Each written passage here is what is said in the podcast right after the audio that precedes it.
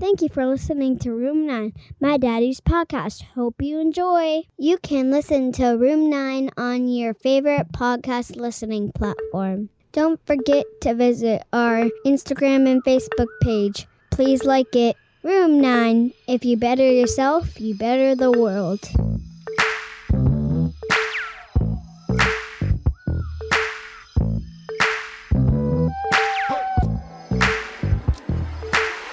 Was a series of testing myself and challenging myself and it built up this level of confidence in the unknown where I, I could just like look at a situation it's like all right here's here's what could happen. Here's what's most likely going to happen. Either way i'm going to be fine. And if i'm you know if i'm not it's going to be something that's totally out of my control right? So it's like i think that that was uh that that's that's the biggest piece of the puzzle is that like I was I was just willing to like put myself in situations that are you know crazy to most people, to 99% of the population. And through that, I know like even if even if you know things went south today and I lost my job and you know everything were you know just crazy, I know I'd figure it out.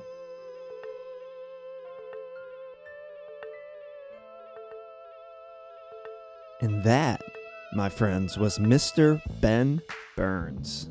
And I had an effing blast talking with this dude. Ben is the chief operating officer of the Futur, and he's the digital creative director at Blind. And if you guys don't know what the Futur is, put it on YouTube, future minus the E, F U T U R, and check out what they have going on. They are not only teaching people design and business and helping entrepreneurs, they are constantly helping people gain confidence in their skills and just being able to teach people to learn from their mistakes. It's just an awesome group of people. Ben is an awesome, awesome dude. We talked about police reform, we talked about just jumping in the fear, and it was just awesome. And I hope to continue to have conversations with this dude in the future. But look out, look out for a solo episode coming out is going to uh, share all the changes that are happening and what's going on in my life, probably in the next two to three weeks.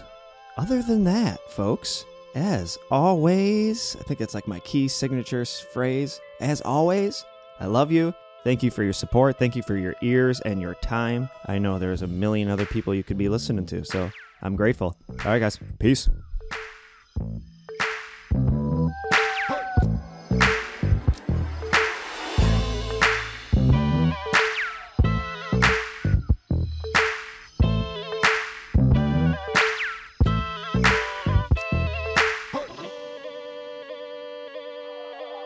Hey, hey, hey. Hey, what's going on, Ben? How goes it? Ah, very well, sir. How are you? Good. Here, let me start. Oh, I got the Twitch Twitch camera, the Twitch view. Yeah, that's right. It's uh it's kind of a gloomy day, so let me adjust my I know. I gotta find. I gotta find. Uh, I haven't played around with it yet, but I just started using my other camera with a third party app, so I can use it on Zoom and shit, and have trouble with the audio always. I don't know what is going on, so I gotta figure that out. Oh man. Yeah, I uh I have slaved over this setup for the past couple of months. so it's just it's just a lot of work. Like even if you have all the right gear, it seems that there's like a there's do I have a delay right now? Like do I have a um No, it looks good now. Yeah. okay, all right. So for some reason it works perfectly in Zoom and then as soon as I go into OBS or Twitch or anything like that, You get a Um, delay. you get a delay. It's Yep. really weird. It's really really weird. So Yeah, I, I that's what I was trying to do it with OBS too, and I couldn't get the timing right with the Man. audio. And then I tried to. Uh, then I ended up downloading like Ecamm, which just mm, creates a simple virtual camera for you, and then you can, uh, you know, play it out that way. But then I couldn't hear anybody I was doing Zoom calls with. They could hear me. I couldn't hear any Yeah. sound in. I'm like, what the hell? So I gotta Yeah. dedicate some time, set it aside to uh, figure that out. The um the interesting thing is that the I use a ATEM Mini for my switcher Mm-hmm. and this thing is amazing. The thing and but it restricts two programs from using the same feed at once. Oh my god. So when I have Zoom calls, I literally have this little well, like webcam thing okay. and I put it I put it literally right like you can see the reflection on that. Mm-hmm. I put it right under where the camera goes so that you can barely see it like right there and um, Oh that's how i've been doing interviews on zoom is, is just using two separate cameras and it's it's gnarly like streamlabs obs has this digital webcam where it outputs the feed as a webcam that Zoom can pick up, but it doesn't come with sound. So then, Of course. it's like this crazy lag issue with the with the between the two. So, Yeah, and that's that's almost more annoying than crappy sound. mhm. Okay, so give me the gist about the podcast. Like, uh, what's um, what are what are we talking about? Um, whatever, man. I just I'm all about conversations my whole life. Well, since my mid twenties, I should say, not my whole life. I've had to like teach myself how to do small talk again because I got so tired of it. But, Um, I just realized, you know, I finally just gave up with the podcast. Like, yeah, I'm just recording my conversations. I started it. Um, technically, I was still in rehab when I started it. The first two episodes, I was out on I was out on pass, and my roommate and me uh, recorded the first two episodes. So it's always been around kind of personal development, mental health, addiction, Mhm. but you know, creativity has always been my um. what the heck what was I gonna say? Oh yeah, when I was 15, my brother and sister died, and I would say before that, I was never a creative person. oh man, And then after they died, that's when I fell in love with music. That's when you know eventually why my I find my love for design and video production and storytelling and all that has kind of stemmed from all of that Mhm. those uh, trials. But yeah, it's just really a rec- record of my conversations, man. And I felt like I've been kind of in this 2021 hitting the uh, creative world up. You know, I talked with Fabian, talked with Gary Vaynerchuk, talked with Melinda, and you know a couple local brand strategists, and still doing some mental health stuff as well. But I was like, I'm gonna see, uh, reach out to Ben and see if he wants to have a conversation. well, heck yeah. So cool. But I mean, Cool. because I always feel like, you know, you can still get vibes and energy from people over online. And I'm like, oh, I'd love to have a conversation with Ben. So, especially after, I don't know, I think you wrote a couple blogs I seen on your website from like 2017, Mm-hmm. which you're a pretty good writer, man. I don't know if you've had to work at writing because for me to be a Oh, halfway thanks. decent writer, I had to like work my ass off at it. but uh, I like enjoyed your blogs. I was like, man, I'm assuming you probably don't have the time to keep writing them, but I actually have like a big record of uh of past posts that I've made and um they just haven't seen the light of day. Like I kind of get stopped at the at the graphics part. Um but I've got like a whole bunch of stuff in Notion that just has never never come out. So, real, yeah. yeah, when I launch the new version of my site though, um that's one of my priorities because I find that I express myself a lot easier with blog. I guess I should record this, yeah. Yeah, I, I could I can send you, Thank you. whatever you want though. Yeah, but I, I enjoyed. I just read them this morning with my coffee. I was kind of going through them, and you know I feel like I I'm shocked at like your uh, your history. So you were you you were a cop, correct? Yeah. Okay. And what city was that? So it was in Savannah, but Okay. um, the later years. So I was I was only like in uniform for maybe a year in total, and that was even divided up because I I shipped off to basic training for the Army National Guard Okay. for about six months. So didn't spend a lot of time, you know, on the street in uniform. Because when I got back from training, I hit the streets hard. Like I was um, really gung ho about uh, some of the like drug trade and the um, violence that stemmed from the drug trade. Like I've uh, first year on the job, I had I had two people die in front of me Damn, um, that were victims of you know gun violence from the drug trade. And, so i was really passionate about like finding guns and drugs on the street uh, getting them off. So when i hit it hard uh, i got noticed pretty quickly. Got picked up by a special operations unit. So we were kind of like tasked to go be really really proactive in, in specific areas and, and do some crazy stuff like ride around in unmarked vans and you know all that kind of Mm-hmm. You know stuff um and then got eventually got promoted into a narcotics position. So i was a narcotics agent for the bulk of my career. And uh that's uh that's a that's a whole world of stories right there. What was what drove you to like get into being in, into the police force? Was it something you kind of always felt like? you know it's weird. I've i've told the story a, couple of different ways.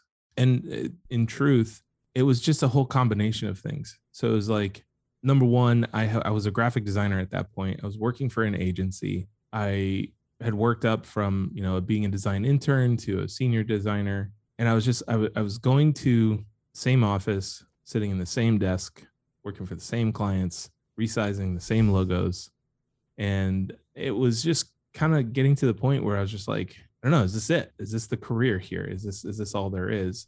And uh i, I feel like i had stopped growing at that agency but also there's a there's a big part of me that was curious if i could do this like I've always tried to push myself. I've always tried to like like I've always been a like self improver kind of guy. I've always tried to test my limits and stuff like that. And so, you know, I was seeing TV shows and, you know, the glamorous world of law enforcement was like, you know, super, super big. It still is. Like, you can't turn on the TV oh without Oh seeing a cop gosh. show. I can't believe some of the shows that are still on. I'm like, what the hell?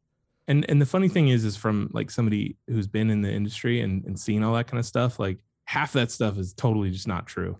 Like Shocker. I, I looked at it, I was like, man, Jack Bauer gets to run around and make his own decisions and you know, like there there was freedom and flexibility and a all this license kind of to kill.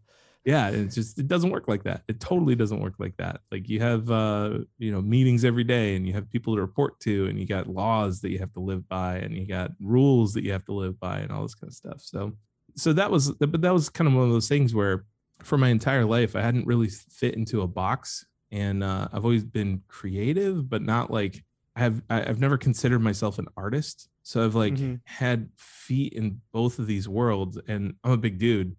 So the football coach was always after me like I, everybody wanted me to play sports and I just never I never was interested in it. And so when I saw this opportunity to to like be a tactical person, it was it was more like can I do this?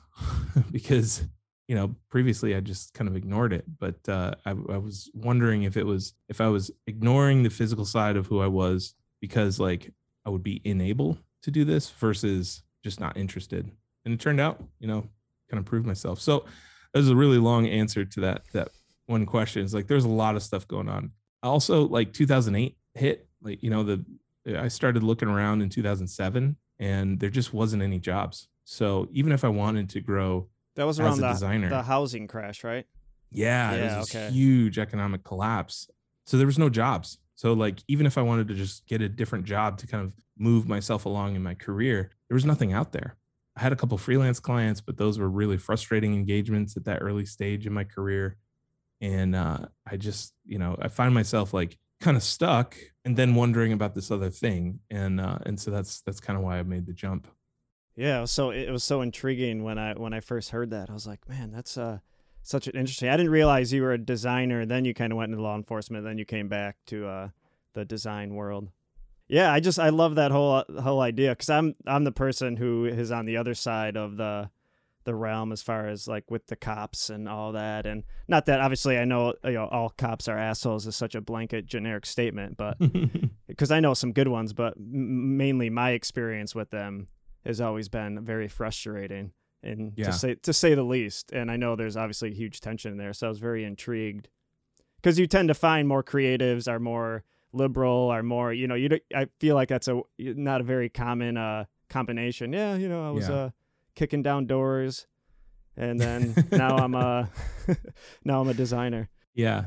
Well, and I I think that like for anybody that experiences police officers from the point of view of uh you know being pulled over or being arrested or even just like you know with a with a cop on the street you know like directing traffic or you know sitting and eating an ice cream cone in uniform or whatever.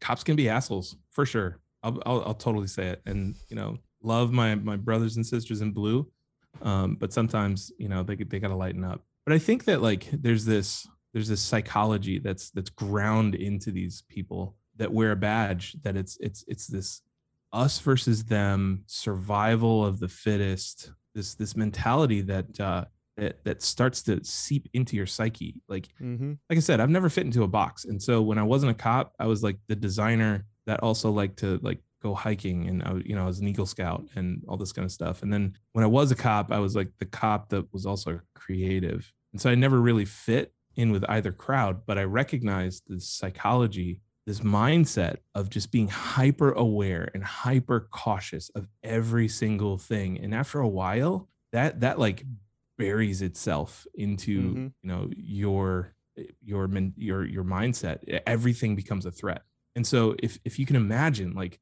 walking up to a random person and just trying to figure out if they're going to kill you like that is the mentality that many police officers carry with them even on the off hours and so like it's not an excuse but no wonder they're Mhm. douchebags you know like it's it's just one of those things and i have thoughts on police reform and stuff like that that i'm still kind of formulating and, and writing and stuff like that but I do think that like there should there should be some understanding on uh, on both sides, and and not to say that cops need pity, but uh, I do think that like we got to figure out like what's wrong with Absolutely. police ecosystem that creates this environment and this psychology. You know. Absolutely. Yeah, we could uh we could as you gather those thoughts, you ever want to talk them out, we could uh, always have a conversation around that cuz I totally agree. I think both sides need to give some some flexibility. You know, again, I think feel like we need more training like social workers and mental health Absolutely. counselors and like there's some calls cops shouldn't even be called to. Yeah, Um yeah. you know, and that and then there you have that factor. Every time you pull somebody over, you got to worry about is this person could possibly you have to at least have it in your mind or else you're gonna it could happen one day this person could possibly fight and Yep. then you're always on edge so that's a yeah that's a conversation we could continue having Yeah. I, I you know, like there's a couple of pieces of parts and, and we'll we'll get on with the the rest of the talk after this, but like there's there's a couple of pieces and parts that I am comfortable and I do think that they need more training. I also think that like the income level of a police officer leads to low quality applicants. And so if you can imagine, you know, somebody graduating from high school, they've been a football pro- player, their college prospects aren't there, their grades are not there, and one of their options is to join the military or become a police officer. And so there they are 18 years old yeah with a gun and badge on the street. And then you you go into this psychology that's shaped, you know, by the environment that policing is. And so you have this this impressionable 18-year-old person put in life or death situations with the people who are living in their community and we expect them to be mature and to make the right decisions at every single moment and and to me that's crazy. That's that's totally insane. And uh, so yeah i totally think that they need more training. I think that like if i'm being honest like policing in america should be less about like the proactive nature and more about investigatory. So like you Mm. see all these shows on uh, on tv where you've got these dea agents or fbi agents running around and arresting people turns out they don't do that they don't do that at all. And that's why they like to work with local guys because we can rest based on probable cause. And they are required to investigate a crime, go get a warrant, and then they go to arrest people only Mm. with a warrant that's signed by, you know, and a judge. And so that or that's drafted by an attorney and signed by a judge. And so they they don't have to make those snap decisions that local police officers do. And that's why you see like the majority of the problems in, the, in that we see in the headlines are from local cops, please yep right? Because they're, you know, these kids that are not trained and they're on the street, they're asked to make those snap decisions for themselves. And what are they going to fall back on? You Yeah. know, it's it's it's the animal brain, you know. So that's uh yeah, we don't have to go crazy down that rabbit hole. oh, it's a rabbit hole none, nonetheless, man. It is. Like even the whole judicial system in general, the whole crime and punishment, yeah. everything that just war on drugs, it just it's Yep. insane to me. But I know. I I mean, I love I love your um in one of your blogs you talked really about how you use fear, and I think I actually had it fear inspired preparation, preparation inspired confidence, and Mm. that there's like one thing that really stuck out to me because really really quick a little backstory for me re- in jail is when I really learned to like, all right, I'm gonna learn to love myself. I'm gonna learn to cut myself some slack. I'm gonna learn to realize I do f- deserve forgiveness for my mistakes, and I'm just gonna keep trying and Mhm. learn from my failure over and over again. No matter how many times I fail, I'm just gonna keep doing it. Yeah. And so getting out was finally when I could apply these these things that I was these introspective insights, for lack of a better term, that I was gathering throughout my mid twenties. Now I can actually work on them because I'm not just building this pile of things that I suck at. I'm actually loving myself, and it's okay to move forward. But part of my process was really uh, anything fearful, anything that gives me anxiety, I'm just rushing into. I'm just Mm. gonna do it because that's the only way. If I stop and think about something, I'm done. I will just sit there Mm. in complacency and not make any decisions. So I really loved how you talked about preparation, and I feel like that's a better term for it Mm. because going, you have fear, it's something else, you find it, and then as you're moving forward, everything you're doing is helping you prepare. And I like that a lot. I think that was really cool. But I just, I wonder how you came to that mindset or what happened in your life, if you can even, you know, remember or recall that made you just like, you know what, I'm just going to run into fear. you know it's kind of interesting like I, I feel like from the moment I left the design world for the first time and then joined the police department, that's when I started confronting a lot of fears. Because honestly, the whole thing was a challenge for me. Like, I had never been physical, never. Ne- like, I was never the guy that was out jogging in the morning. I was never the guy that was like training for a sport. You know, I sang in high school and in the chorus and and I took photos. Like that was my jam when I was a kid. And through college, it was the same thing. You know, I was I was more into creativity than than physical, and so I was really scared about training. You know, because I, you know I'd never like I'd finished a mile, but it was like the time was probably terrible. And so, you know, when I went into training, the physical aspect really scared me. And so I think it started there. And I became through through this whole process, you know, even into into basic training with the Army National Guard, it was a series of testing myself and challenging myself. And it built up this level of confidence in the unknown where I, I could just like look at a situation. It's like, all right, here's here's what could happen. Here's what's most likely going to happen. Either way, I'm going to be fine. And if I'm, you know, if I'm not, it's going to be something that's totally out of my control, right? So it's like I think that that was uh, that that's that's the biggest piece of the puzzle is that like I was I was just willing to like put myself in situations that are you know crazy to most people to 99% of the population and through that i know like even if even if you know things went south today and i lost my job and you know everything were you know just crazy i know i'd figure it out. Mm-hmm. I, I, even i even am i'm like considering my next tattoo being like figure it out. Like getting that tattooed somewhere on my arm because it's just something that like i never want to lose. So i think that like that was the biggest thing that i gained from the tactical era was like this confidence knowing that like even if I put myself in crazy situations, I'd always be kind of okay yeah. and I always figure it out. And that's the that's that's that's that's where that mindset kind of comes from. And the other thing is like I had nothing to lose. Honestly. I had no reputation. Like I have I have more to lose now than I did then, but like you know, just like hey, sure I'll do a logo for you. Bevel and Emboss, gradients, no problem you know like it was it was just one of those things man. It was just you know it, eh, this is uh i think that the, the, the ego gets in the way of a lot of creatives where oh. they have something to protect you know? And i i think that like that was just a key difference was uh, like i knew i could figure things out but i also knew that like i really had nothing to lose. Well that's exactly the state of mind i was in getting out of rehab three years ago or three and a half however long ago it was. Yeah three and a half years ago or whatever it was you know what, I might as well try to start the podcast, start a, a company. I didn't even know what I was going to do exactly. I knew it was involved around working and helping people share their story or whatever. But yeah. like, what am I? I'm already pretty much well homeless.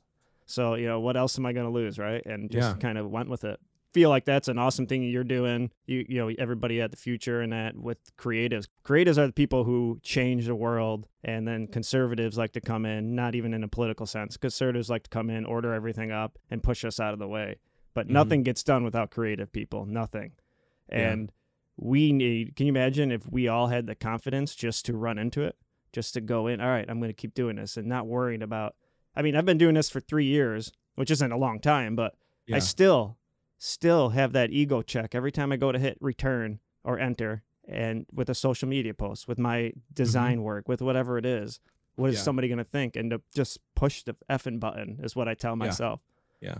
Well, and uh, like I, I still struggle with that too. You know, like the hesitancy to share has been pervasive in the last, you know, five, six years. And I, I when I joined Blind, when I joined the team at Blind, I was in this like constant I, I still carry the learning mindset, but like with this, I was just like, train me.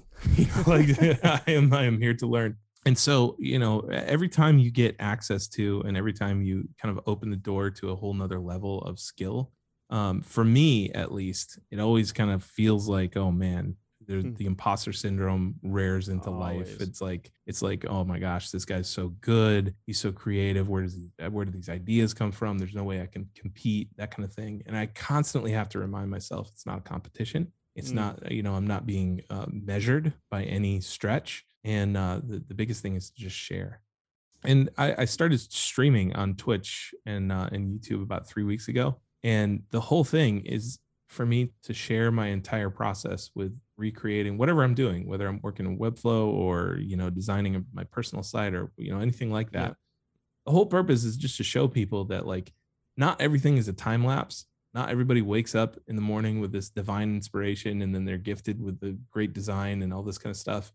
It's literally like for me at least, it's like just juggernauting through obstacles like try trying not to get knocked down by the brick wall that you're trying to smash through and so you know i'm trying to to to, to encourage more people to share that part of the creative Mhm. process because i think that holds a lot of people back you know they hit Yeah. that first wall and they're like man what do i do and then they bail and i think that like the world would be a way better place if uh, more people just kind of push through Abso-friggin-lutely, man. I mean, that was I've had so many creative ideas up until three years ago that I've started and stopped, Yeah. started and stopped, started Yep. and stopped. Up, it got Same. hard, it got difficult. Forget it. Yep yep I've I've actually scoped out some of your uh your Twitch stuff in the background while I'm working. So Nice. that's why like your keyboard. That's why I said when you when you got on, I had the keyboard view. I was like, oh, the Yeah. Twitch view. what really made me fall in love with design too also is kind of that the, that balance of creativity and precision and science Mm, i think that is something that i totally and you get to those problems and sometimes it doesn't have to be necessarily a creative problem solving technique you could just oh just move this over here perfect yeah you yeah and, and i love that Yep. about design I want to hear more about your story because you've you've hinted to it. So there's jail in the mix. There's recovery. I've I've I've, I've There's a I've been lot, yeah. looking for an opening to like congratulate you on sobriety and like tell tell me a little bit about that. I know your listener probably have heard it a million times, but like I'd love to be clued in. Yeah, no, absolutely. Yeah, so I I guess well I kind of told you my brother and sister died when I was 15, but that was something I Mm. felt like even before my addiction that I really came to terms with. It took me about 10, 11, 12 years or so to really like I remember the day that I finally like sat with it. I think I like was just weeping, not maybe nonstop, but really weeping for a few days.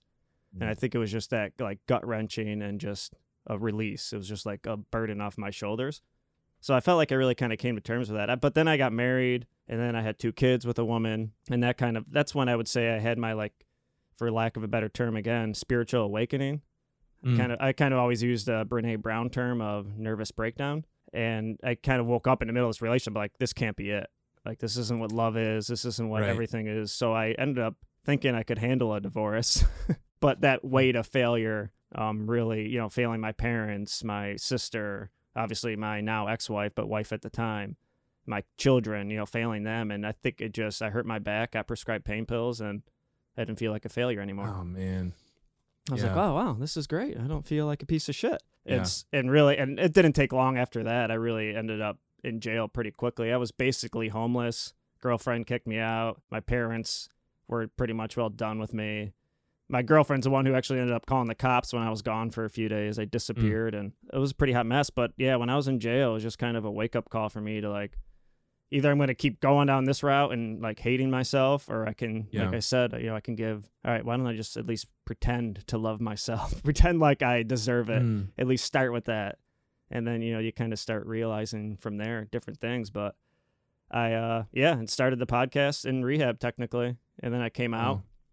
And then kind of really I got a grant from New York State Education Department. Started uh started kind of getting into video production, and that's when I really kind of fell in love with design. Was about uh, around that time. Wow.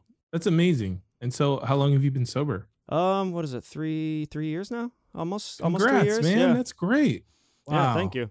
That's incredible. I have to say, some of the most heartbreaking cases that I've had in the narcotics world have been opiates, and, Oh, and most man. of them soldiers. I hate to say it, soldiers and Marines who get injured overseas, they come back, and the addiction just haunts them. And uh, you know that that was for me being an you know in the National Guard at that point. It was just it was just heartbreaking. You know, we did everything that we could to to put those people into situations where they could make their situations better. You know, Mhm. versus just shipping them off to jail. But um, super proud of you, dude. Great Thanks, man. job. Yeah, thank you. Yeah. Yeah. it was. It's been been quite the journey, to say the least. You know, I think you know one of the biggest things I really kind of tell people usually when because I remember when my siblings died, people used to say the most dumb shit to you. like dumb things. I don't even like Yeah. looking back. Like what grown ass person would say that to a teenager after their brother and sister died? But you know, I usually just tell people, and it's kind of been a model of my life. Like no matter what you're going through, just don't forget to cry because that's important, especially Mhm. being men. You know, I talk to dudes jokingly all the time and be like, "Dude, when's the last time you cried, man?" S- Most people, men, a lot of dudes I know can't even remember Yeah. Wow. and I really have found, you know, crying is a tool. And I th- feel like just as deep laughter is, I think deep weeping is. yeah. And you know, amongst while you're crying, like just pick your head up and try to learn something. And that is, you know, I think one of the biggest things because life is just spent between this universe of order that we know, Mm. the knowing, and then the chaos, right? The unknown. And Mhm. you have to find a balance in between the two, or else your life is off tilt. And Yeah. it- in order to get into that unknown, like, you know, that's why I really love that quote fear inspired preparation, preparation inspired confidence. And the more you do that, you know, the f- Mm. deeper into the unknown you can get and the bigger the Mhm. rewards. But it's, you know, it's a challenge. It's not easy. And I think bringing that to the creative world, as we kind of talked about earlier, is such a, a key thing. Yeah. Man, I'm uh I'm so stoked for you. Good job, dude. yeah, I appreciate it, man. Yeah. Yeah, it's been it's been quite the ride. It's cool, man. I mean, that's why I mean your journey kind of inspired me too. Just you know, reading about what you've been through and how you've got to where you it takes you know a lot of hard work, and I think that's uh that's something that is is prevalent very much in your attitude and your spirit. Yeah, I'm, I'm just digging into Webflow a little bit. Oh, really? Yeah, you Oh, know, because man. well, I've had It's people. a I deep well. It's you. You're about to fall down and and become madly in love with a piece of software. Cause I know. I well, because I did my website on Wix, and that is uh, oh, that's terrible. It's it is terrible, but people have I've gotten like compliments from people who actually are like their word means something to me as far as like you know somebody who doesn't play guitar is like hey that's a you're great at guitar it's like well you don't really know how to play Yeah. so yeah but you know people have mentioned you know about my website and how it, it looks pretty good so I was like thinking about di- diving a little deeper into it and Webflow is the one that keeps popping up yeah. Yeah. so I hear that's, Webflow is that's my tool to of go. choice right now. It's um it's one of those things where it like empowers the designer to actually take action versus be reliant on developers. Now, mm-hmm. I know that there's probably some developers in your audience. So I just want to like say to those guys, like there's always a place for you. There's limitations to every tool. You guys are still valuable. I still respect you. you. You know, there's so much love that I have for the development community. But making a piece of text bold or like turning something into two columns versus one column, like that's not the problem that developers need to be focused on. Like the problems that they need to be focused on are much bigger and better and more noble um, and I think that like with Webflow, it empowers designers to make fairly, you know, really c- quite interesting websites um, with an interface that's you know familiar to them. Mhm. And I think that that power to make something real, I don't think has ever been gifted to designers before. We've always had to work through somebody else to to to see our things in the real world. Yeah. You know, like printing press or uh, a sign painter or you know like a a a web developer and having access to actually like do something and then see a direct, direct result without having to to learn an entirely new skill i think we're entering into a whole new world of design where it's not just design like there's there's making in the mix and uh, i think Hmm. webflow is like leading the, the charge the on charge on that stoked man All right, so I'd be doing myself a disservice if I didn't dive into it.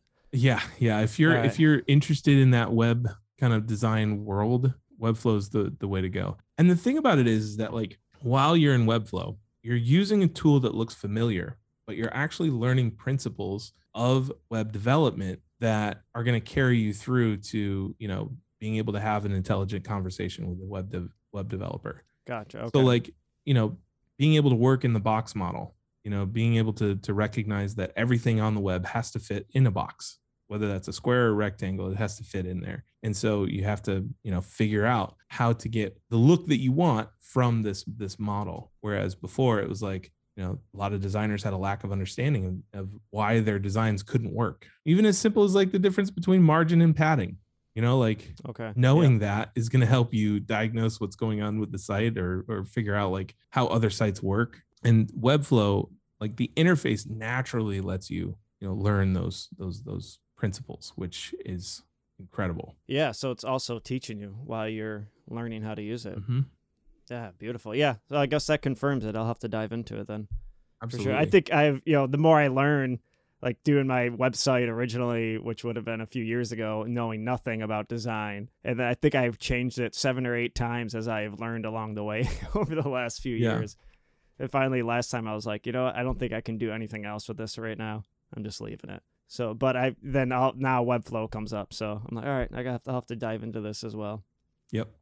That's right, Ben. What's your uh, time frame? Do you have to get going? I think I, think I planned for an hour, right? Hold on.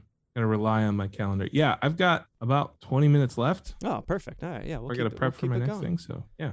Have you guys been working a lot? Have you been pretty much all at home the last year, working there? Oh yeah, for sure. So we started going remote about two years ago. Um, we were spending two or three days a week working from home, and then the other two Oh, or three okay. days So you guys already kind of were doing the that. office. Yeah, and uh, the biggest like the biggest hurdle when COVID hit, all of the video production guys. So like at the Futur, we've got a team of let's say we've got 20 people at that point. We've reduced in size since, but like at that point we had 20 people. Maybe half of them or a little bit less than half were all working on the video content team. So these are cinematographers and editors Okay. and you know uh, directors and all this kind of stuff, producers and they were all working in the building because we were shooting all the content in the building right and so you know they were using our local server and you know all that's all it, it was it was in the building activities and then when covid hit everybody had to work from home and so the biggest hurdle that we had you know everybody else like the marketing team the talent everybody else was really comfortable working from home no problem the video guys they had this thing where they were tied to the uh, physical building. And so we had to adapt for that. And so we Mm. kind of looped in Dropbox in creative ways. And uh, now we've got a whole system set up where we're recording from the house, we ship the footage over to them, it gets edited, it gets uploaded, and it's a beautiful system. But when COVID, uh, when when the whole pandemic kind of started, that was the biggest hurdle was to figure out like, okay, we know how to do remote stuff. Now, how do we get the the video team on that train? And that took maybe a month to figure out. But uh, yeah, so since then we've been 100% remote, and honestly, we're not going back. So we may always have like a physical office space, but I don't think that we'll ever truly be in uh, like a local company, like an in-person company. Which I think you're going to see that a lot, right? After after this past year. Mm-hmm. I mean, it's almost necessary. Yeah, I mean, all my video pro- my video production has been a pain in the ass for me the last year. Most of my people put everything on hold, especially behavioral health companies, though, because they were so frantic. They're so far behind. I don't know how it is out west with behavioral health companies, but they are just so Mm. far behind, man. They don't use social media. They don't create any content. They don't do nothing Yeah. outside of you know as far as what their brand goes. So it's been kind of pull my hair out. So as soon as anything like that, it stopped all my progress of pushing them because they'll be like, "Oh, we'll do one podcast a month." Like it doesn't work. You can't just dip your toe in. like nothing's going to change if you just do one podcast. Like we got to do something else. Let's find out what that is. And it, you know, you want to, I want to scream because you could be helping people for nothing uh, with your social Mhm. media websites. It just drives me Yep. nuts. But yeah, it's definitely been a, a rude awakening for some things. yeah it's been it's been interesting this difference between the west coast and the east coast when when i started working at blind i was living in richmond virginia and so uh, i shipped myself and my family over to la and uh It's quite a ship. lived yeah it was it was a huge shift and i absolutely love la i think that like that town you know it's just there's something magical about it. It's it's filthy it's like you know it's wonderful it's creative it's gorgeous like it's just this wonderful mix of uh of stuff. But since we went remote i actually moved back to the to the east coast. So right now i'm living in greenville south carolina. Oh, And so- awesome. okay. the difference between the two coasts and you know just like business in general is is pretty staggering i can i can definitely see the difference uh, that you're talking about it seems like a lot of people over here and maybe it's just south carolina but uh, a lot of people on the east coast aside from like the major metropolitan areas are a few years behind when it Mhm. comes to like social media and content and you know the internet in general in, in general the interwebs you know yeah, it was crazy. Even like podcasts, nobody in Western New York. I'm in Buffalo. Nobody in Western New York Hmm. had a podcast. Behavioral health company really had a podcast. wow I mean, there's three or four now after I started mine, but it was just like shocking to me. Like, how do you? I mean, that's something super simple. Even Yeah. if it's not good quality, even if you don't even want to edit it, just you know, get Mhm. something, start put it out there. So yeah, it's definitely it's bizarre. But then when I when you go out west or whatever, people always say the Easterners are harder workers, which is always interesting. Interesting. At least, at least in the know. restaurant business and stuff. That's what I've. That's the word of mouth I've gotten. It's possible. It's not something that I've noticed. I've I've seen like a lot of uh, a lot of hardworking people on both sides of the country. I think that like the biggest difference really is uh, the attitude towards community. Hmm. So like, it, and maybe this is just me being in Los Angeles, but I've noticed that like people are way more apt to contribute to a community versus Out west. to people out uh, in on the East Coast. Yeah. you know, um, it seems that, and maybe this is like I said, my my my. Uh, I do not speak for the entire coasts, just the places that I've lived. Yeah, these are generalizations we're making. Yeah, which is probably not healthy, but like. I've noticed that like the the individualistic attitude is, is far more prevalent in the places that I've lived on the East Coast. Yeah, yeah, I could get that, which I think shows in policies as well. You know, you see, Yeah. because New York's very liberal, so we do have a little more, I think, uh, of a, a communicative uh, sense anyway. But you know, you see that all out west, they're always making, they're always ahead as far as you know laws go that are more to help the people who need help. Anyway, but I, I think it, I think it's a little deeper than that. Like it's it's it's laws, yes, um, but it's also things like you know with the art scene in in Los Angeles, you'll drive around and people will decorate Mm. light poles. You know, and it's yeah. it's it's it's only for the it's not graffiti. It's it's literally to to beautify a block, you know, and, and to make it prettier for everybody else. Mhm. And these are like these are not street artists. It's just like somebody will go and paint flowers on an electrical box and it's just like it's just like hey let's make this more beautiful for each other and i think that like the attitude in in in rural areas or uh, places of the country that like are not as as large metropolitan areas like los angeles or new york city or something like that this individualistic attitude kind of almost prevents collaboration between Hmm. creative people and that collaboration is something that is it exists and it thrives in a place like Los Angeles. And that's the biggest thing that I'm noticing around these areas where people are like, how do you get these opportunities? And it's well, you don't. It's it's a we. It's like somebody always kind of brings it to your attention and then people collaborate on it and stuff like that. So it's it's really interesting to see the the kind of dichotomy between the two places that I've that I've lived That and loved lived in, at. you know. Yeah, I lived in Southwest Florida for a, a few years in Fort Mhm. Myers after I gradu- gra- graduated graduated high school, and you know it was even the culture down there is so different. Which I always enjoy the the different scenes and the different cultures and everything.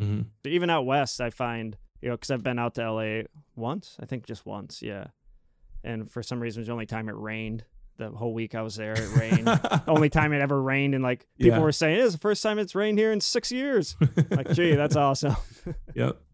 But what the hell was I going with there? Oh, just the difference in culture. I think it, it's cool to experience that, and I'm sure you got a big shockwave of it going back and forth from the east, far east Yeah. to far west. Pretty much, you were Yeah. doing coast to Yep. coast. And back. Yeah, and back again. Yeah, absolutely. It's funny. Do you watch Letterkenny? No, what is that? I don't even know what that So is. it's a show on Hulu, and it's about this uh, really small town in Canada. okay, And there's this whole. It's a brilliant show. The writing is incredible on this thing. I'll have to check out. What's Um, it called? It's called Letterkenny. It's Okay. hysterical. It's not something. It's like a. It's a kind of a funny that you you want to pay attention to. Mm-hmm. Um, Fargo, I guess, is a is equivalent Okay. show. Um, but like they have this whole monologue or this whole series of monologues on this one episode that's that's talking about the way people say LA. and so every time I say LA, I think of that episode and how people are making fun of people that say LA. LA. so I've I've I've started to uh, avoid saying LA in, in, in favor of California and Los Angeles. Went out to LA. oh Hiking man. is great. I'll have to, yeah, I'll have to uh, check that out. My brother makes fun of me all the time. It's like, man, the food in LA is so much better. It's like, shut up, man. is your family in Greenville? yeah, Yeah, yeah. okay. That's why we moved back. Okay. Yep. Have the kids be closer to the to the fam. Yeah, and how many kids you got? Two, Two. both girls. Yep, two and five. Two and five. Nice. Very nice. Yeah, my son just turned 14, which is Oh my gosh. hysterical. Yeah. He he is funny, man. But they're in they're in Florida and I'm in New York, so yeah, I'm I usually Skype with him a few times a week. And the one time his voice was just dropped. Oh my gosh. And I was like, dude, are you sick or did you hit puberty? He's like, hit puberty. you did not look like you have a It's so 14 year old. funny. Congrats on that. Oh my gosh. oh, I had him when I was what? How old was I? 21 when he when he was born. oh, nice. So Nice. yeah, but yeah, good times, man. Yeah, I appreciate you taking the time to talk with me. I figured it'd be a a chilled, laid back conversation, and Yeah. I'm, I'm grateful for your time, dude. I would love to uh, stay in touch and keep in touch. How do people? Uh, yeah, I don't know what you want to throw out there, whether it's your Twitch, whoever, whatever you want to promote. How do people get in touch with you and get? Oh, I'm everywhere. Yeah, you can you can hang out with me on any social platform. It's just Mr. Ben Burns. But uh, if you haven't seen the Futur, I would definitely look us up. Our YouTube channel is uh, we we try to empower people to create lives that they love. You know, through doing the things that they love and making money. So if you're a creative person who wants to start a business or uh, venture down an entrepreneurial path, uh, the content will speak to you. So check us out. Yes, it will. And I love before we got two more minutes, so I can say this. Um, I love you know the whole vibe of what you guys got going on over there because I found like my love for philosophy and psychology. You know, I just kind of learned things backwards. I learned that first, how to be a team player, how to be a leader, how to work on myself, and now I'm learning the business aspect of things. But I love that those two things are converging now in the business world, and it's the I give you value, you give me value, we help each other out. We're honest and real, and it's refreshing to uh, be in a business world where that is happening. And you guys are a big part of that for sure at the Futur. Thanks. Appreciate that. All right, Mr. Burns, I will uh, stay in touch. I will uh, let you know when this is coming out. I will link all your stuff below, and I'm sure I'll be on Twitch hopefully the next time you're around. I try to catch you when I'm sitting here doing work. So, Right on. Well, all right, cool. brother. I appreciate your All time, right. man. Thanks a bunch. All right, peace. Bye.